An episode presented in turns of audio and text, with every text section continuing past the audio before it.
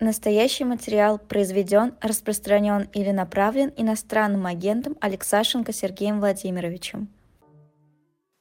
20 часов и 5 минут – это московское время. В эфире «Живого гвоздя», программа «Цена вопроса». Меня зовут Айдар Ахмадиев, ну и, собственно, экономист Сергей Алексашенко. Сергей Владимирович, добрый вечер.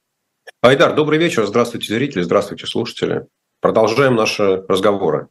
Продолжаем, да, тем более тем за эту неделю накопилось очень много. Я вот временно заменяю Лизу Аникину, и как раз э, мне выпало с вами поговорить про этот э, неудавшийся мятеж Пригожина, но мы не будем э, весь час этому, я думаю, посвящать. Э, оттолкнемся от этой темы и поговорим про экономические последствия, потому что это тоже очень интересно.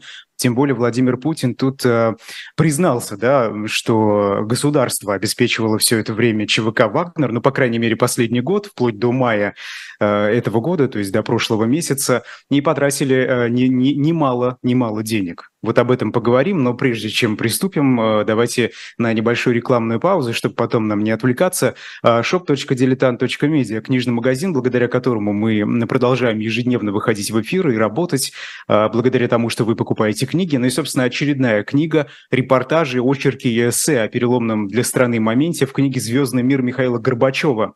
Эти публикации о действительно новом времени, времени реформ, обнадеживающих прорывов, связанных с именем Горбачева, налет холодного холодной войны ломался не только в политических дебатах, но и под действительно золотыми перьями таких публицистов, как автор настоящей э, книги э, Пумпянский. Э, когда он ее готовил, э, э, не подправлял тогдашние свои тексты, так скажем, под нынешние, да, и, собственно, э, можно почитать вот в оригинале, что писалось тогда, как тогда автор видел события Горбачевского, Горбачевской перестройки. «Звездный мир» Михаила Горбачева, shop.diletant.media. Э, Сергей Владимирович, вы знаете, вот Горбачев, он связан, наверное, но ну, лично я так это воспринимаю, э, со светлым временем отчасти, да, потому что это перестройка, это свободы права человека, это либерализация во многих сферах. И сейчас мы смотрим на это, лично я смотрю на это время как на что-то такое, наверное, нереальное в сегодняшних условиях. А, и вот а, переломный, наверное, момент э, в нашей стране наступил и а, в эти выходные, по крайней мере, начался. Это неудавшийся мятеж Евгения Пригожина, но это переломный момент э, с другой отметкой, не с плюсом, а, наверное, с минусом. Лично я это так воспринимаю. Как это воспринимаете вы и что, на ваш взгляд, это вообще было? Айдар, вам хорошо. Вы знаете будущее. Когда вы говорите переломный момент, вы знаете, что произойдет завтра. Да, то есть ну, по крайней мере, для современной России имеем... это совсем нестандартное явление, происшествие, правильно, событие? Смотрите, когда мы, когда мы говорим переломный момент, это означает, что у нас с вами есть един, ну, примерно одинаковая трактовка, что было до этого на протяжении длительного времени, да, после чего все ломается, идет по-другому. Вот э, когда вы... Я, честно говоря, не уверен, что это был переломный момент. Он может стать, да, и, может быть, мы в этом убедимся через какое-то время. Э, вот. Но пока прошедшие после этого там два дня, конечно, это недостаточное время, чтобы сказать, были, произошли перемены или не произошли.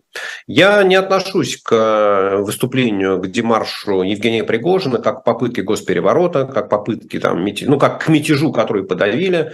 Мне кажется, что все-таки это выглядит достаточно глупо. Да? Вот э, есть же, кстати, Россия не первая страна, не последняя страна, где правит диктатор. Россия не первая, не последняя страна, где совершаются попытки госпереворотов, успешные или неуспешные. Я вот перед нашей встречей э, заглянул э, в интернет и нашел там исследование в одном из американских университетов. 137 стран, э, начиная с 1945 года по 2022 год, испытали же на себе, что такое переворот государственный переворот, успешный или неуспешный. То есть мы понимаем, что есть большое количество, есть большое количество стран, и можно попытаться выстроить некие закономерности. Ну вот, э, смотрите, если вы хотите ну, не знаю, там, освоить фотографию, да, вот стать фотографом, ну, или хотя бы любителем, вы там берете какой-нибудь учебник или смотрите YouTube-курс, или идете к какому-то там мастеру и ну, изучаете, как говорит ваш главный редактор, материальную часть. Ну, вот после того, как вы изучили материальную часть, вы подготовились, вы ходите на улицу, дальше на улицу или там, в помещении, дальше все зависит от вас. Вы начинаете фотографировать, смотреть, консультироваться с людьми, узнавать свои ошибки. Вот э, если мы посмотрим на Владимира Путина, на его 23 года, уже 24 года правления, то есть вот такая вот замечательная книжка Я сейчас ее покажу. Да, она у меня на iPad, поэтому немножко отсвечивает. А, учебник диктаторов. Да? Вот, и если вы... Она написана достаточно давно. А, и если вы ее почитаете, то вы поймете, что Владимир Путин как диктатор – он практически не совершал ошибок. Вот он все, я не знаю, читало ли его окружение эту книжку, не читало ли его это окружение. Может быть, интуитивно. прям по плану, по пунктам. Э, вот, вот, вот, просто, вот просто по пунктам. Да, вот какой бы пункт в книге не освещался, вы понимаете, что да, вот в России это примерно так. То есть вот нельзя сказать, что там ошибки объясняются, какие могут быть, каких не может быть. Вот. И, и в этом отношении вот, ну, понятно, да, что вот все хорошо. Но ведь то же самое написано про государственные перевороты. Да, вот есть вот такая вот книжка, есть вот такая вот книжка. Ну, вот ну, и много других. Это же, собственно говоря, тоже, поскольку, поскольку явление не уникальное, то большое количество политологов, ученых занимаются исследованием, анализом. Вот. И если мы посмотрим на действия Пригожина и его команды, то мы поймем, что эти люди книжек не читали. Ну, то есть просто это вот экспромт, который был вообще не подготовлен. Да, ну, если вы хотите совершить государственный переворот, вы берете любую африканскую страну. Ну, хорошо, не африканскую. Там больше всего государственных переворотов, вот там 45-2022 э, год, произошло в Боливии, аж 38. Ну, вот, берете африканскую страну, Таиланд. Вот государственный переворот делается в столице. Да, для этого совсем не обязательно там тысячу километров по территории страны ехать, даже если твоя колонна движется быстро по автомагистралям, по современным. Вот. То есть дальше э, вы, если делаете госпереворот или попытку госпереворота, у вас должны быть союзники. Союзники должны быть внутри государственной элиты, государственной бюрократии. Должны быть союзники внутри военных. Должны быть союзники в правоохранительных органах. Вы должны обратиться ну, за помощью, за поддержкой к народу. Вы понимаете, если вот там колонна Вагнера входила бы в Ростов под песню э, под песню Виктора Цоя «Перемен», мы ждем перемен, да, вот, и потом с этой музыкой, там, народ бы, конечно, может быть, реагировал бы и по-другому.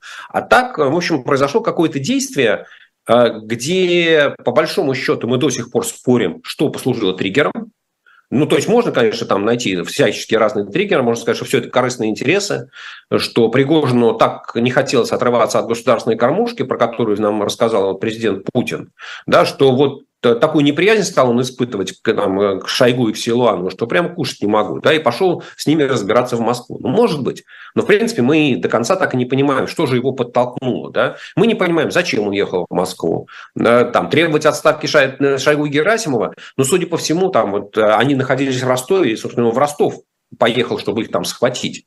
Да, потом по человек, Ну, они же оттуда улетели, да, по, по версии Пригожина. Ну, это, вот да. он и полетел вот, за ними, поехал. Вот он, он, он погнался в догонку, да, и мы не знаем до конца, до сих пор, а почему же он все-таки завернул.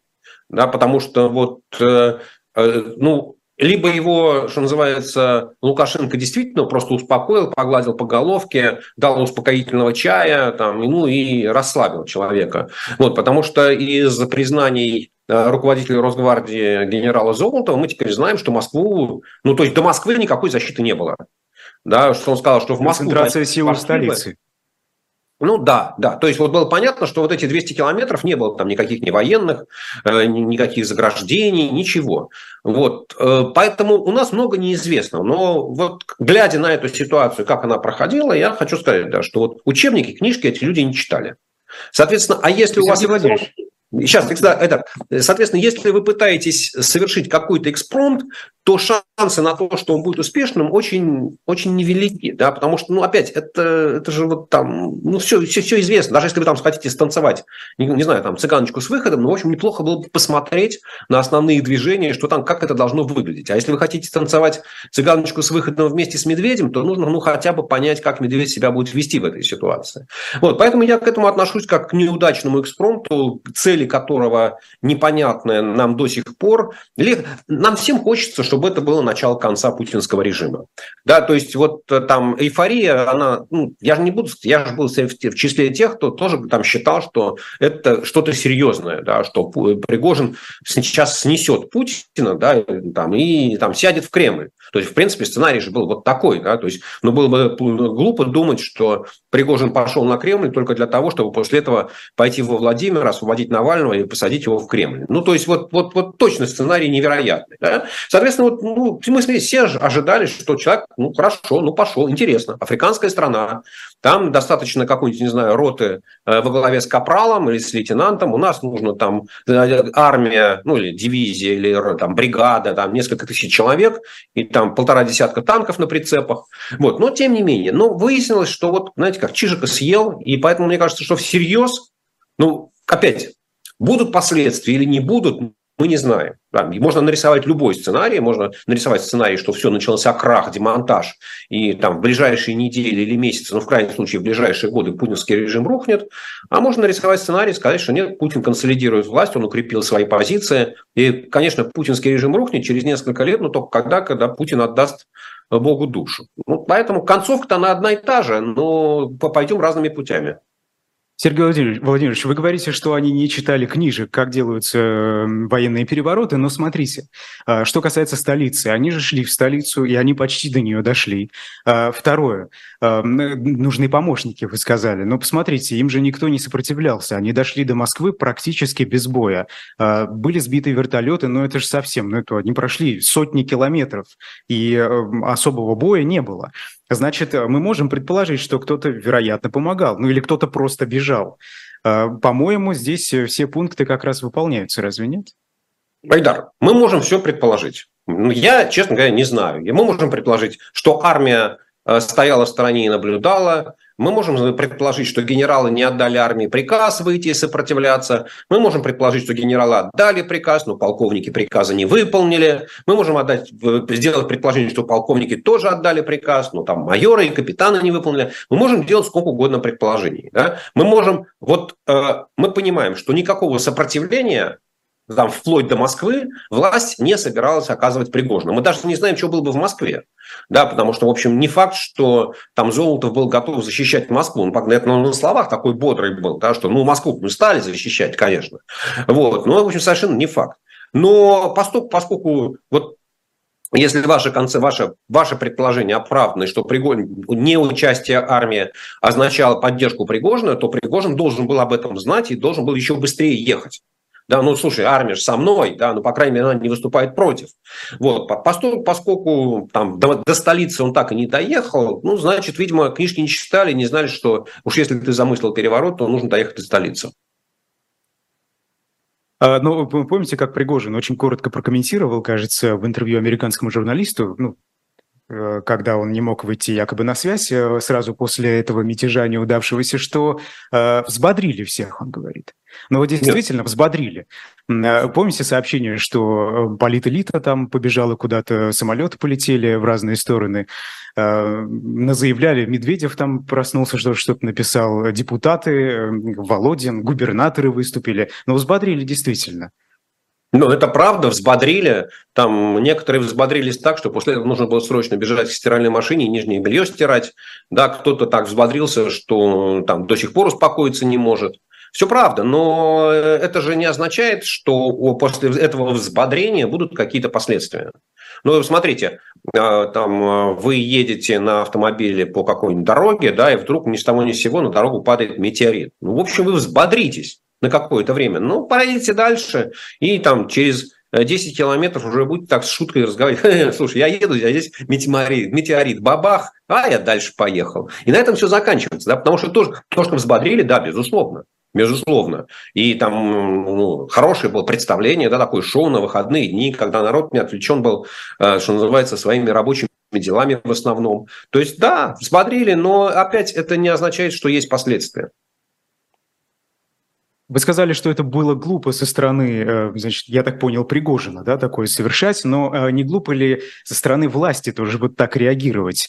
А, что вообще говорит, о чем вообще нам говорит реакция властей? Мы помним это молчание Путина многочасовое, только потом на утро его первое обращение. Пригожин достаточно давно высказывался против э, значит, кадровых военных, Шойгу, Герасимовой, но почему-то каких-то активных действий против него, по крайней мере, известных нам, не совершалось. А это ведь тоже глупый подход э, со стороны власти или нет? Почему так все сложилось? Нет, со стороны власти это не глупый подход. А, ну, там, почему э, Пригожину было позволено критиковать Шойгу и Герасимова? Ну, потому что в глазах Путина он выступал в качестве противовеса, да, вот такой несистемной сдержки и противовеса, потому что военные воюют на фронте и теоретически могли бы претендовать на кусок политического пирога. И тут есть Пригожин, который их, что называется, опускает, ставит на место, и Путин это выгодно, разделяя властвует.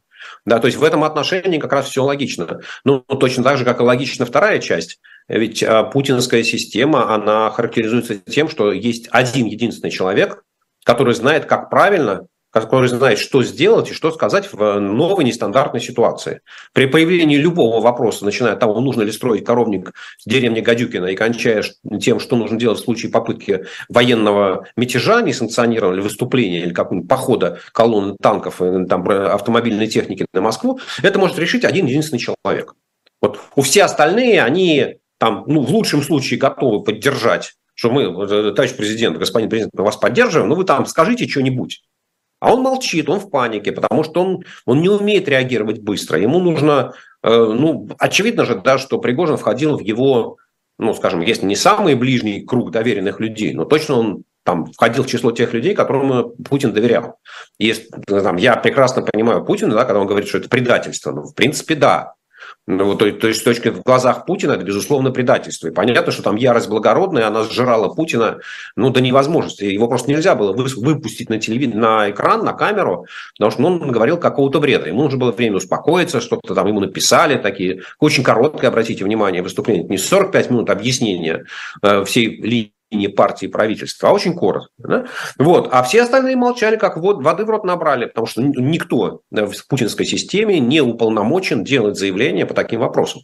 Просто никто. Все должны сидеть молчать. И министр обороны, которому подчиняется армия, и руководитель Росгвардии, у которого в подчинении 340 тысяч человек, и директор ФСБ, который максимум, что мог сделать через э, свою, эту свою пресс-службу, сообщить, что возбудили уголовное дело по факту мятежа. Хотя по Российскому уголовному кодексу мятеж – это военное выступление с целью смены государственной власти. Вот. А Пригожин об этом не говорил. Да? То есть я не к тому, что Пригожин не совершил преступление, да? Там, но просто его как-то надо было охарактеризовать по-другому. То есть это точно не был мятеж в терминологии Российского уголовного кодекса.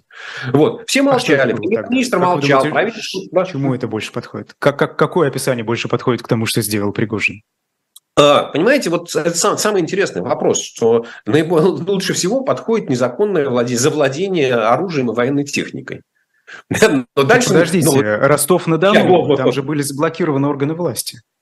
Э, препятствия, э, э, айда, я же не юрист, да, там, препятствия работе органов власти. Хотя я не очень понимаю, кому они там препятствовали, да, максимум это штабу Южного военного округа. Ну, в общем, насколько я понимаю, штаб Южного военного округа продолжал работать да, там заблокировали кабинеты, да, ну, собственно говоря, какие-то главные. Но, в принципе, все необходимые команды по управлению российскими войсками э, в Украине штаб выполнял. Там не, не, никто не сказал, да, что из-за того, что штаб был заблокирован, там российские полковники, генералы, сидевшие в этом штабе, не могли работать. Вот. Поэтому, ну, то, то есть это точно не мятеж. Да? То есть, там, препятствие работе органов государственной власти, еще что-то. Ну, там уже в Уголовном кодексе всего чего только не написано. Но это точно не мятеж. Вот. Я, но я к тому, что все хранили гордое молчание. Да, то есть все понимали, что в этой ситуации нужно молчать и ждать пока Путин не скажет чего-то, а потом еще чего-то. И если ты высунешься, то тебя точно вот первое, что э, как, как только ты что-то заявишь, да, ты либо покушаешься на президентские э, на президентскую власть, на президентские полномочия, быть единственным вершителем судей, судеб, либо, не дай бог, тебя обвинят в том, что ты поддерживаешь Пригожина. Поэтому они все залезли под лавки, сидели, молчали. И вот эти кадры заседания правительства уже после того, как представление закончилось, они ярко показывают, да, что, ну да, вот попали, теперь нам достанется. Ну, но это же говорит о том, что эти люди будто бы не знали, кто на самом деле в конце окажется победителем, Путин или Пригожин, раз они не поддержали ни того, ни другого без указки сверху. Потому что мы помним, как Путин выступил, губернаторы начали тоже свои обращения публиковать сразу после этого, когда хоть сколько-нибудь стала понятна э, позиция президента. Да, Айдар, вы очень правильно сказали, что они не знали, чем все закончится и кто победит. Никто не знал. Я думаю, что и Путин не знал. И как мы сейчас узнаем, что и генерал Золотов не знал. Да, потому что он был готов, реально готов был тому, что Пригожин войдет в Москву. И мы понимаем, что мэр Собянин, мэр Москвы Собянин, который объявил в понедельник выходным днем, объявил в субботу вечером, был готов к тому, что в воскресенье, видимо, Пригожин войдет в Москву. И во избежание, ну, то есть, как это вот ну, нормальная реакция, да, что если в город входят вооруженные войска, то, ну, наверное, лучше, если граждане твои останутся где-нибудь на даче. Чтобы не принимали участие, не дай бог, там попадут под раздачу, а еще хуже, присоединятся к Пригожину и пойдут вместе с ним на Кремль. Но опять мы же понимаем, что Пригожин, э, Собянин не мог это решение самостоятельно принять. Ему нужно было с кем-то разделить ответственность. Ну, не мог же он ее с Путиным разделить, да, потому что Путин явно был в недоступности. Соответственно, президентская администрация, два человека, Войно Кириенко, ну, если бы они были против, если бы для них сценарий входа Пригожина в Москву был абсолютно недопустим, если они знали, что есть рубежи обороны, тульские десантники, не знаю, Кантемировская дивизия, еще там бригада ГРУ какая-нибудь, ну, конечно, они сказали, слушай, Семенович, успокойся, сейчас мы наведем порядок. Но они ему этого не сказали, они сказали, слушай, наверное, ты прав. Да? И вот и получается, что действительно, действительно вся там, российская политическая верхушка, она не знала, чем это закончится. Да, и, в общем, это неудивительно, потому что в этой системе, где нет закона, где нет правил, есть одни понятия, есть распальцовка, выясняется, что можно все. Да, если, знаете, как, интересно, вот вообще, помните, есть Наутилус Помпилус была такая группа, я не знаю, застали вы или нет, э, и там есть была замечательная фраза, э, если ты пьешь с ворами, то опасайся за свой кошелек. Да, и твоя голова всегда в ответе за то, где будет твой зад, и окажется твой зад. Да? Собственно говоря, вот и когда вы создаете частную армию, отдаете ее под командование, когда вы разрешаете уголовнику создать частную армию и набираете туда уголовников, а вы правда хотите, чтобы они вот были такими образцово-показательными военными? Вы, вот вы кому доверяете оружие? Вы, вот, вот люди, как вы, я имею в виду люди, которые сидят в Кремле, они об этом же должны были когда-то подумать, а выясняется, что не подумали. Книжки ну, вот читали. смотрите, Журналист Роман Анин, я его процитирую, мне кажется, он охарактеризовал достаточно верно. Эпоха Путина началась более 20 лет назад с лозунга о том, что с террористами не договариваются, а мочат их в сортире. В субботу эпоха Путина закончилась, цитата, военным мятежом и переговорами с террористом, которого Путин сам же подобрал и возвысил. Закончилась она если, если элита не знала, чем это все а, может э, завершиться, говорит ли это о том, что сейчас у них вера во Владимира Путина подорвана? А, ну, Айдар, вот к словам Романа Анина я бы добавил, что Путин еще и финансировал этого террориста. Он не только его, как мы теперь знаем... признался. Да, ну, в чем, да, да, как это, признание царица доказательств. Вот, с, с цифрами, с бумажечкой, там на камере все, как это, у нас все ходы записаны, на камере все видно. Э, смотрите, я вижу здесь развилку. Я вижу здесь развилку. А, все Значит, ну, я думаю, мы все как это, согласны в том, что события последних выходных продемонстрируют, что система гнилая, система слабая, и что Путин э, не такой сильный вождь, и что слушать команды его... Ну, во-первых, он не сразу отдает команды, во-вторых, никто не бросается его защищать, нет никакой 86% народной любви. Ну, то есть система слабая, система неустойчивая. Но дальше возникает вопрос. А какая, первый вопрос, какая будет реакция Путина?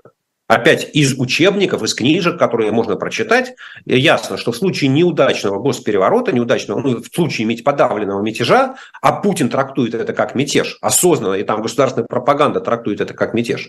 Соответственно, в этой ситуации диктатор должен нажать ситуацию, зажимать ее еще круче.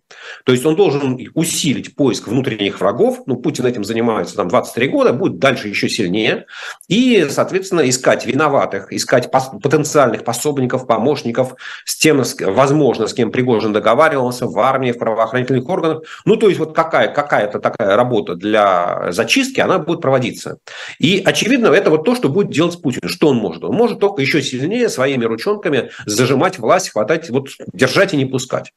А, но есть другая, там есть вот большая группа людей, которых мы видели на экранах, и военные, и гражданские, и много других, которых мы не видели на экранах, которые увидели, что король-то голый, что король-то голый.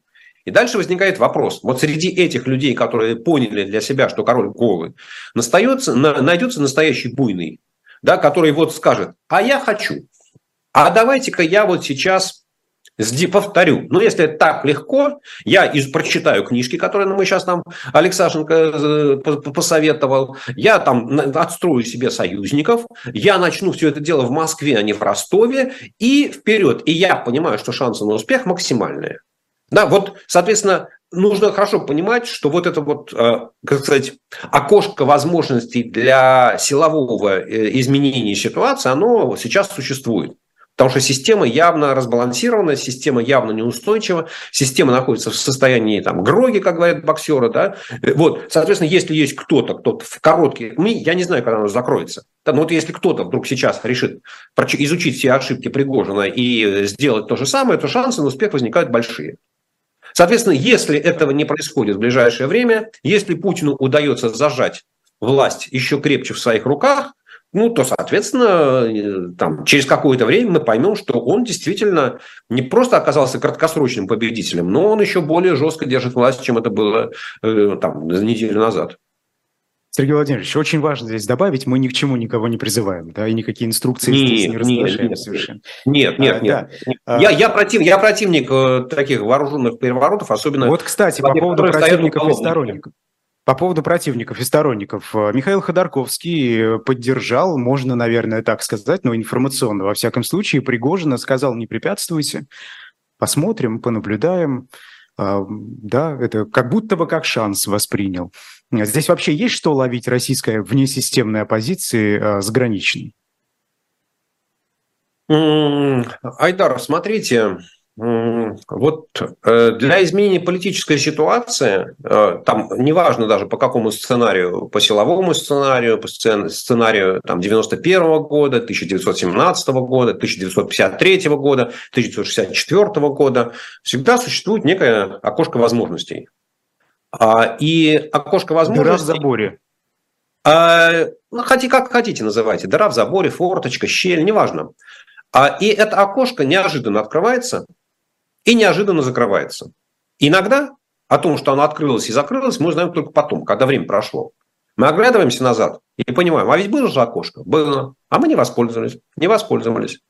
Да, вот такое окошко было на рубеже 11-12 годов. Вот было оно? Было. Но не воспользовались, уехали в новогодний отдых, решили, в отпуск, решили, что отдохнем, вернемся, наберемся силами, месяца через полтора снова выйдем. Но за эти полтора месяца хватило того власти Путину, чтобы это окошко закрыть, в заборе заколотить щель, а, и э, все выяснилось, что как-то вот все и закончилось. А сегодня окно шире? Сейчас, сейчас. Смотрите, да. А, Михаил Ходорковский, когда начались события, когда началось выступление Пригожина, посчитал, что открылось окошко, ну, может быть, щель. Да? И он сказал, ребята, мне кажется, что открылось окошко. Поэтому давайте не будем его закрывать, а может быть, даже попробуем, если есть возможность, ну, как-то его там чуть-чуть расширить, эту щель. Мне кажется, что это щель.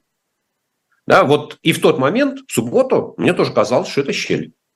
Да, казалось, что да, вот сейчас может что-то произойти, сейчас может что-то поменяться. Да, и вот система, э, вот эти шестеренки российской политической системы могут начать прокручиваться, и вот эта вот там маленькая-маленькая щель может превратиться в большое окно. Вот, но прошло там 24 часа, и выяснилось, что то ли щель закрыли, да, там дверь прихлопнули с другой стороны, то ли это был мираж, какое-то такое отражение. Ну вот, по крайней мере, сейчас не очевидно, что это окошко остается открытым. По крайней мере, сейчас никто не говорит о том, что оно открыто. Может быть, там петли раскачались, может быть, там нет защелки, может быть, там подует сильный ветер, и через там, два дня или через две недели, или через два месяца это окошко снова откроется. Но по состоянию у нас сегодня его нету.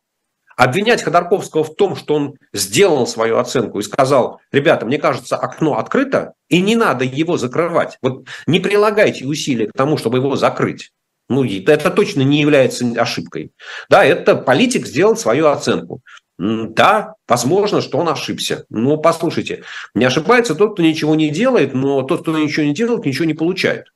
Да, кто не рискует, тот не пьет шампанское. С точки зрения Михаила Ходорковского риск был, но риск репутации, да, риск политической оценки. Я не считаю, что он что-то проиграл, что он что-то ошибся. Он, он дал свою оценку. Мы говорили то же самое другими словами.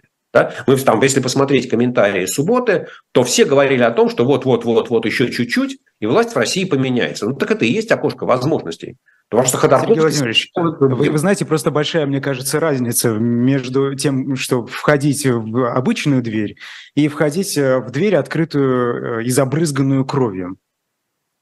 А, Айдар, а, смотрите, э, можно стоять в белом пальто и считать, что все грязное должно пройти мимо тебя. Политика – дело грязное. Да, и если кто-то считает, что после Путина будет такая идеально стерильная политическая система, ну, этот человек просто, наверное, наивный.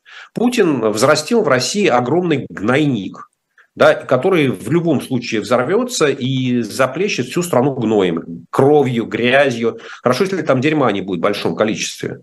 Да? Вот и думать, что как-то без этого это случится, что будет приятно, что мы все в белых перчаточках, так аккуратно, да, так в костюмчиках с галстуками пройдем аккуратно, и все будет прекрасно. Нет, нет. То, вот Пригожин нам показал, как это может быть. Да? Он показал, что окошко может открыться и таким образом. Но если считать, что нет, знаете, вот если, а если окошко будет открывать Пригожин, то это нет, нет, ну, слушайте, это невозможно. Нет. И что бы там после этого Пригожин не делал, да, гипотетический Пригожин или тот, кто после него попытается это повторить, нет, ну, мы в этом не участвуем. Мы будем сидеть, мы будем критиковать, а еще хуже, мы будем защищать законную власть. Мы будем говорить, что Пригожин, в кавычках, Пригожин 2.0, поступает нелегитимно, что он силовым методом захватывает власть, а нас, как настоящих демократов, это никоим образом не устраивает. И все, кто призывают ну, к смене политической власти таким образом, да, или к тому, что она произошла таким образом, да, вот они совершают большую политическую ошибку. Ну, послушайте, жизнь, политика – это искусство возможного. Да, вот, вот прошедшее... Просто в России Пригожина, а, этой российской оппозиции нет э, места. Это же очевидно. Э, Айдар, никто не знает, Э, вот какой будет, каким будет политический ландшафт России после того, как не будет Владимира Путина? И кто будет участниками вот той коалиции, которая получит власть в свои руки? А помните, что написано в книжках про военную хунту?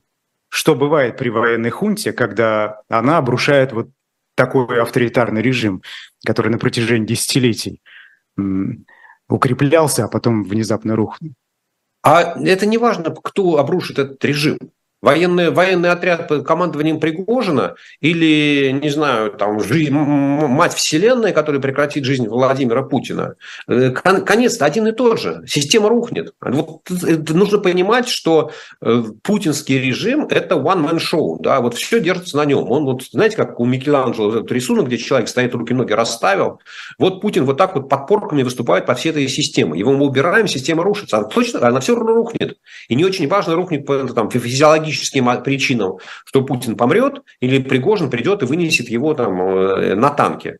Это результат один и тот же. Система рухнет. Система рухнет. А что будет триггером, какой будет сценарий обрушения системы, это уже историки будут разбираться. А результат будет один и тот же. Угу. Эм, да. Российские власти, как пишет Wall Street Journal, э, сообщили руководству стран Африки и Ближнего Востока, в которых действует ЧВК «Вагнер», по данным этой газеты, что силы организации теперь будут подчиняться Кремлю.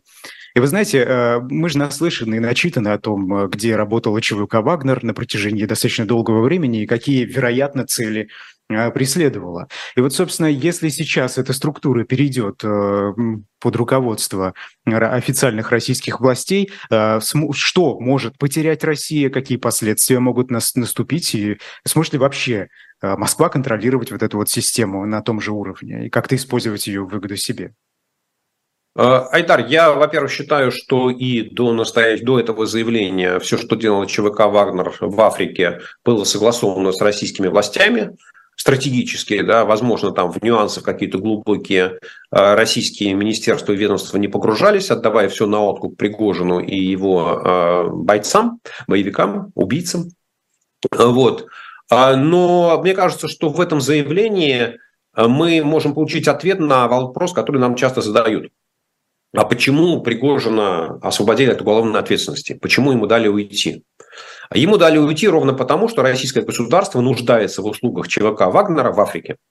И заменить Пригожина единомоментно, вот просто взять Пригожина, поставить Сечина во главе ЧВК Вагнер не получится.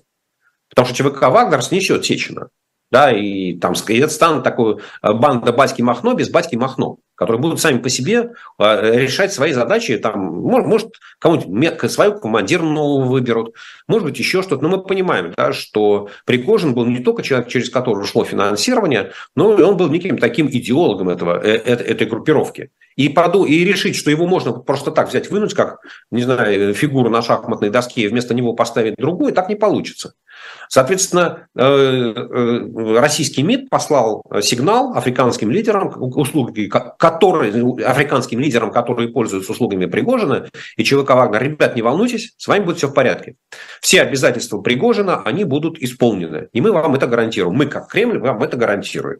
Значит, после этого надо ожидать, что какое-то время у Кремля там они, не знаю, договорились они с Пригожиным, э, что они его заменят, или будут они ему искать замену и постепенно внедрять, выращивать внутри этой ЧВК «Вагнер». Мы не знаем. Но там на месте Кремля я бы приложил максимальные усилия для того, чтобы Пригожина заменить найти другую, другого человека, через которого будут идти деньги, через которого будут идти указания. Ну и в конечном итоге можно будет сказать, что, знаете, Мавр сделал свое дело, Пригожин может удалиться. Ну, это может занять год, это может занять два года.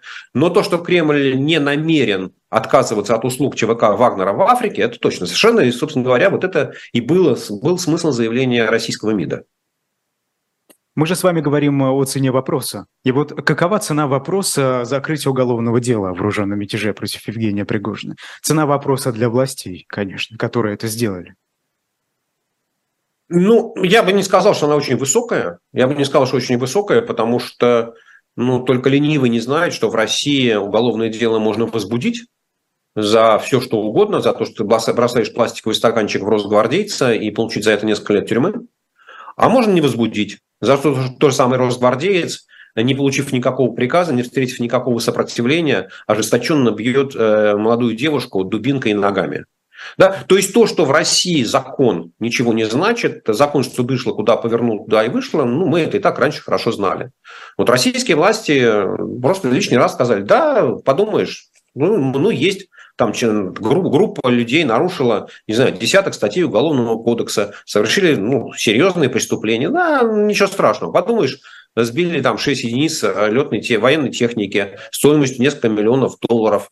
Там погибло там, то ли 12, то ли 15 летчиков, которые с большим опытом, которые, ну, там, не знаю, на, на обучение которое государство потратило огромные деньги. Да, ерунда, ерунда, разберемся.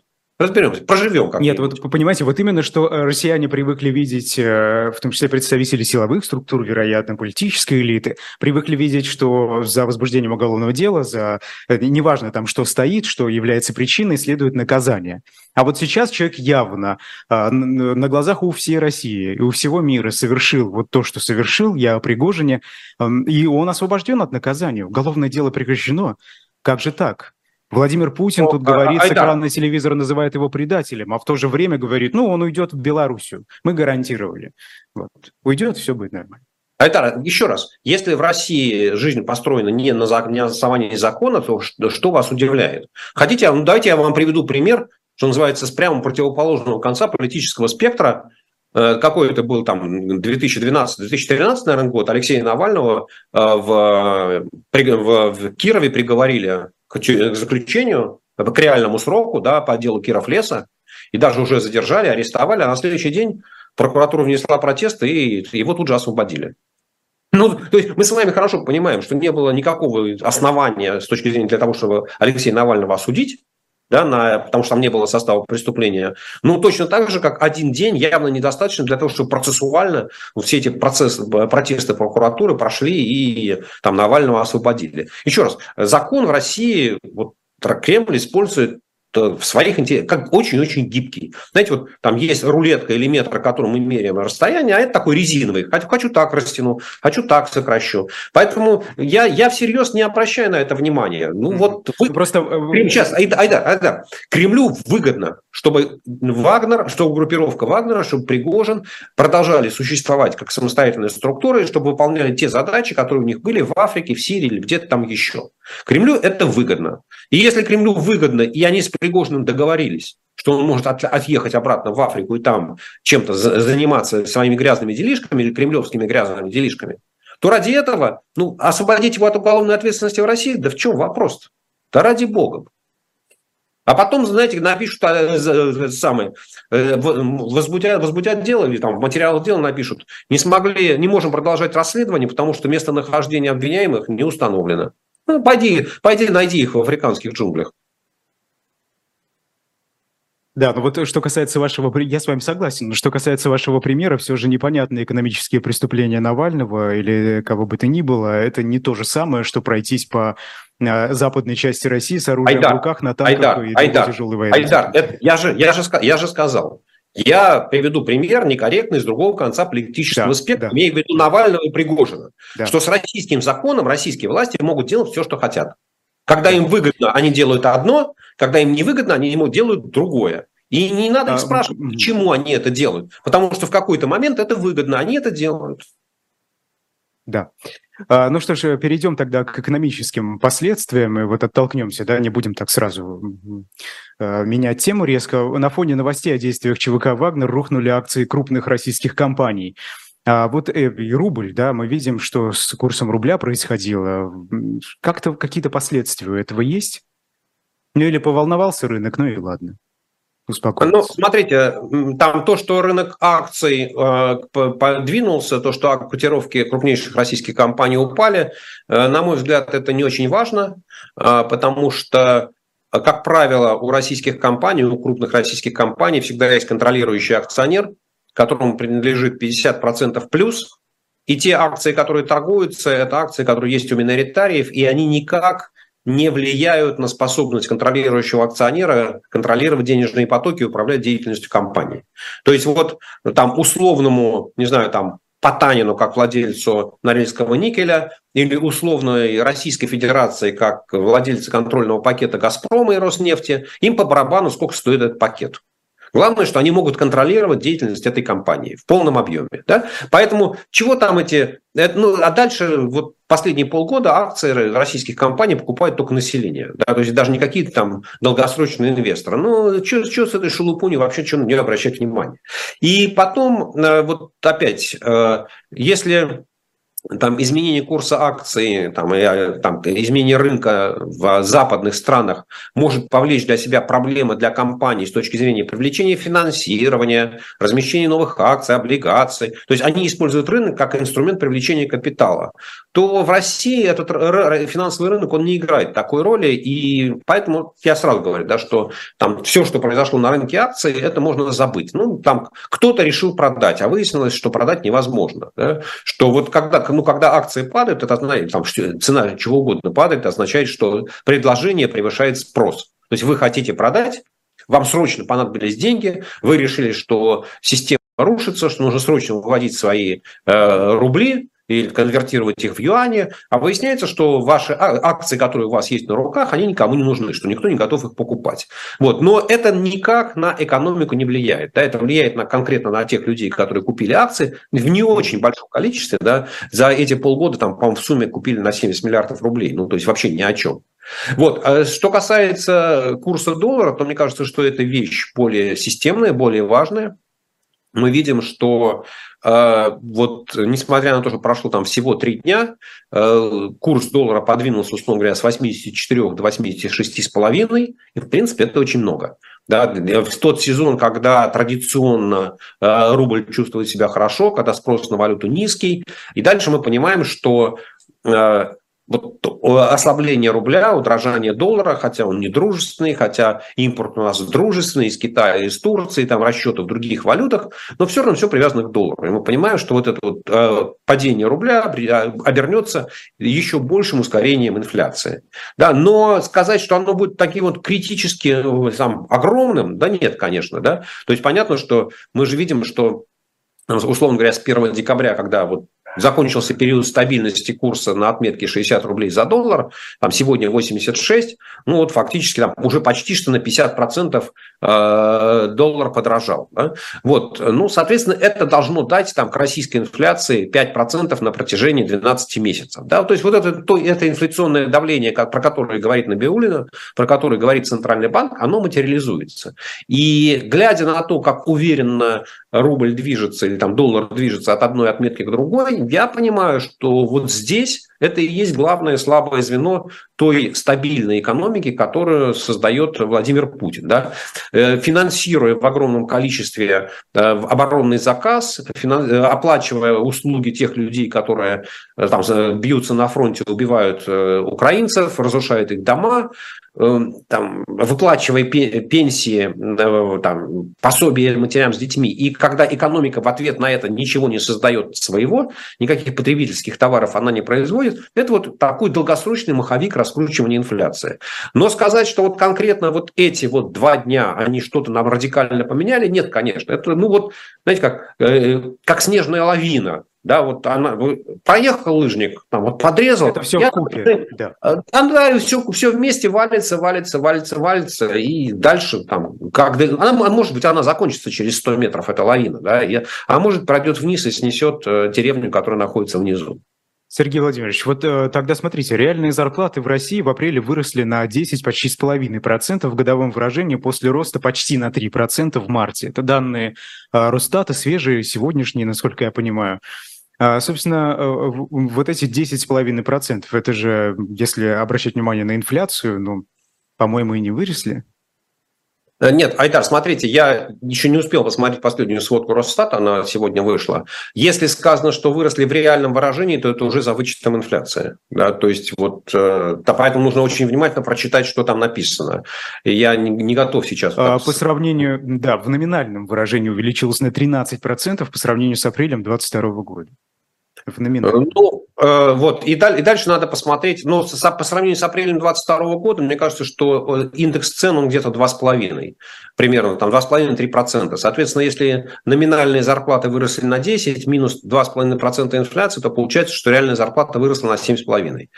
Вот, э, я много раз говорил, что я очень скептически смотрю на все данные, которые Росстат публикует по статистики зарплат и статистики доходов. А, потому что методика мутная, методика непонятная, количество досчетов огромное. Да? И здесь мне на днях э, как-то попалось сообщение Роста, ТАСС, агентство ТАСС, что вот там зарплаты учителей средних школ э, за 4 месяца по итогам апреля составили столько-то, что там, а средняя зарплата составила, там, условно, зарплата учителей 40 тысяч, там, с небольшим, а средняя зарплата в стране 60 тысяч. И тут я что-то вспоминаю, что там 11 лет назад, в 2012 году, были так называемые майские указы президента, где было приказано, чтобы зарплата учителей как минимум была средней по региону. А тут, что называется, смотрю какое-то отставание. Вот. Ну, я не поленился, выстроил такие динамические ряды, посмотрел, что менялось в какие годы, и выяснилось, что на рубеже 2017-2018 годов Росстат взял и поменял методику исчисления средней зарплаты по региону для того, чтобы сравнивать зарплаты учителей. То есть теперь у Росстата есть две зарплаты по региону. Одна официальная, вот, которую вы сейчас, да, ну, она, это по России, но в принципе есть разбивка по регионам. А есть другая средняя зарплата, которая применяется только для того, чтобы сравнивать с зарплатой учителей. Ну и дальше там врачей и так далее. Вот, соответственно, если сравнивать с той зарплатой, то у учителей все хорошо то майский указ выполняется. А если сравнивать с ну, вот официальной, которая Путину... Причем Путину кладутся на стол обе бумажки. Да? То есть, с одной стороны, ему кладется бумажка, вот как вы сейчас сказали, что зарплаты выросли, на 10%, Путин говорит, как хорошо, как хорошо экономика работает. А с другой стороны, ему там на следующий день, на следующем совещании другой вице-премьер кладет бумажку. Владимир Владимирович, майский указ выполняется, средняя зарплата учителей равна, там превышает среднюю зарплату по регионам, вот там от Росстата справочка. Да? А вот то, что эти две справочки построены по разным методикам, Путину никто, конечно, естественно, не докладывает. Ну, черт с ним. Да. Ну, нет, черт, черт, черт с ними, с учителями. Да? Вот. Поэтому Поэтому я всерьез э, вот не готов. Мне кажется, что бессмысленно это обсуждать. Может такое быть? Ответ: да, конечно, может, потому что э, российские там, министры-экономисты, они постоянно уже ну, там кто только ленивый, не наверное, не сказал, что в стране дефицит рабочей силы что там 300 с лишним тысяч забрали на фронт, миллион уехал, и понятно, что вот там 2% рабочей силы куда-то исчезли. И понятно, что в ситуации, когда у вас исчезает предложение, а спрос растет, ну там вы выдали дополнительные деньги для того, чтобы клепали танки, пушки, самолеты, бомбы, ракеты, нужна, но ну, там же вы, вы не можете заставить рабочего за 8 часов произвести в три раза больше. Еще вам нужно три смены запускать, а, соответственно, должны быть новые рабочие. То есть спрос на рабочую силу растет, а предложение рабочей силы падает. И опять по законам рынка, там, Адам Смит, Давид Рикардо, цена должна расти. Да? Ну, собственно, вот то, о чем вы сейчас говорите, да, это вот и есть э, э, результат такой военно-экономической политики. Хорошо, э, очень неплохо. Сергей Владимирович, вот хотелось еще, мы с вами про акции говорили и про последствия. А, собственно, я уже не помню, каким смешным словом вы там назвали людей, которые эти акции покупают, э, но, в общем, их значение не, не слишком высоко для компании, как я понял с ваших слов. А, но вот смотрите, ведь эти последствия, они наверняка как-то отражаются на настроениях инвесторов иностранных, из так, например, из так называемых э, дружественных стран. Вот, например, некоторые китайские компании, приост... ну это, правда, не инвестиции, но все же, приостановили отправку товаров в Россию за попытки мятежа ЧВК «Вагнер». А, об этом а, узнало агентство «Рейтер». Ну, собственно, вот мы видим уже какие-то сигналы, что, что в России там что-то не то происходит. Давайте подождем. Или не ну, отразится? А, Айдар, ну, смотрите, с точки зрения любого иностранного бизнесмена, ну, реакция абсолютно справедливая, адекватная. Да? Черт знает, что у вас там происходит, черт знает что, дай-ка я подожду. Лучше я заплачу тебе штрафные санкции за то, что я опоздал, опоздал с поставкой товара на двое суток или там на две недели, нежели чем я сейчас отправлю тебе товар, а у тебя там поменяется, тебя то ли арестуют, то ли расстреляют, то ли посадят, то ли у тебя все отберут, и неизвестно, кто мне будет платить. Ну, такая, знаете, как э, знал бы, где упасть, соломку подослал. А здесь боишься, что упадет, ну, лучше, лучше подождать. Да? Береженного Бог бережет. Вот, что касается финансовых инвесторов, то вот на рынке акций, то там все гораздо проще, потому что основными инвесторами на рынке акций российских облигаций из иностранцев были, к сожалению, так получилось, что в основном были инвесторы из недружественных стран, а им Центральный банк все заморозил и запретил продавать, запретил покупать. Э, вот, поэтому ожидать, что китайские инвесторы придут покупать российские акции, ну, слушайте, у них китайских акций достаточно, чтобы покупать, да, и, в общем, они гораздо веселее там будут все эти деньги тратить, нежели чем инвестировать в абсолютно неизвестные компании.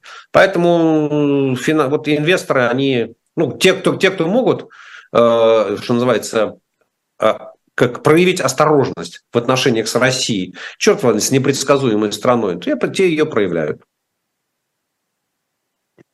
Тем временем Госдума э, сегодня приняла в первом чтении законопроект о налоге на сверхприбыль. Это те самые windfall taxes, о, котором, о которых мы очень много говорим в эфире «Живого гвоздя». Но вот смотрите, что интересно. Ну, приняла и приняла. А председатель бизнес-объединения «Деловая Россия» сообщил, что изначально налог на сверхприбыль должны были заплатить порядка 20 компаний, однако в итоге их число выросло в 50 раз и теперь составляет более одной тысячи. Эти компании, собственно, а значит ли это, что бюджет э, получит достаточно много денег и сможет э, с помощью них, например, закрыть ту самую дыру? Вот мы видим, что дефицит бюджета уже превысил план, хотя только полгода прошло. А, Айтар, помните мультфильм «38 попугаев»? Да, вот в попугаях меня больше – изначально действительно правительство рассчитывало на то, что вот этот налог на сверхприбыль упадет на там, 20-25 крупнейших компаний, крупнейших экспортеров, а, что они заплатят искома и 500 миллиардов рублей, которые мини- министру финансов Силуанову очень хотелось получить. А, вот. Но, как говорится, те не лыком шиты, а, организовали сопротивление, потребовали, чтобы все это дело прописали в законе, и как только Минфин начал прописывать все это дело в законе, нужно было объяснять, каким образом все это будет считаться, то туда быстро вставили всевозможные льготы, зачеты. И стало понятно, что если облагать только 20 компаний, то вообще ничего не получится, потому что нельзя описать законом вот, вот эти 20 компаний. Соответственно, нужно идти более широким веером, пошли более широким веером, а, соответственно, возникает большее количество ограничений. В результате количество компаний, которые будут платить, действительно превышает тысячу, а количество денег, объем денег, которые соберут, будет меньше. Не 500, а 300 миллиардов рублей. Да, поэтому вот э, Поможет ли это закрыть дефицит бюджета? По моим оценкам, пока Минфин идет на то, что дефицит бюджета окажется на 1-1,5 триллиона рублей больше, чем запланировано законом. То есть сказать, что закроет весь дефицит, извини, весь увеличенный дефицит, нет, нельзя. Но какую-то щел, щелку прикроют. Да, и у нас осталась минута. Давайте попробуем успеть э, прокомментировать. Верховный суд России впервые разрешил считать отмыванием денег перевод биткоинов в рубли. Вот так. А, никакой новой опасности для владельцев криптовалюты, при этом, вот как пишут э, государственные СМИ, от этого решения нет. А, собственно, вот э, вы как считаете, что это Что значит э, отмывание денег, перевод биткоина в рубли? Это как? А, ну, вот более чем сомнительная там, с точки зрения экономической, юридической формулировка. Я так понимаю, что российским правоохранителям нужно было найти дополнительный состав преступлений, потому что они столкнулись, ну, а, опять, давайте возьмем, что называется, за чистую монету наркоторговцы или, да, вот реальные наркоторговцы, которые торгуют оптом, рассчитываются там в криптовалютах, а, и после чего криптовалюты обменивают на рубли. Да, и, собственно говоря, вот доказать, что у них эти рубли появились от продажи наркотиков, невозможно. Да, и, собственно, вот замысел э, правоохранителей был в этом. Но, как говорится, хотели как лучше, получилось как всегда. А теперь, имея вот это, на руках эту трактовку, э, что такое криптовалюты и что такое их конвертация в рубли, любого человека, которого притянули, ну, не знаю, по любому составу уголовного преступления, дорогу неправильно перешел да, или, я не знаю, там, э, ну, не, не очень важно что, то и у него находят неожиданно, что он вот когда-то взял, там, неделю назад, поменял там а, одну сотую биткоина на рубли. Опа! Состав преступления есть? Да. Есть. А тут еще и отмывание. Вот, то есть это вот из той серии, что когда люди принимают трактовку, ну в данном случае это не закон, а трактовка Верховного суда, абсолютно не понимая, ну то есть делая закон еще более таким вот гибким, который можно, что называется, куда ни крути, все правильно. Но обычным людям грозит? Можно, если быстрее, потому что у нас... А, а, это точно совершенно будет попадать на обычных людей. Я не случайно привел пример э, преследования за незаконный переход улицы. Mm-hmm. По какому-то совершенно примитивному составу преступления, если будет желание, то можно притянуть вас еще и за отмывание. Спасибо большое. Это была программа «Цена вопроса». Меня зовут Айдар Ахмадиев, экономист Сергей Алексашенко. Сергей Владимирович, спасибо вам. Ну а после нас в эфире «Живого гвоздя» вот так внезапно э, пастуховские четверги, только получается среды. Э, Владимир Пастухов и Алексей Венедиктов. Никуда не переключайтесь. До свидания. До свидания.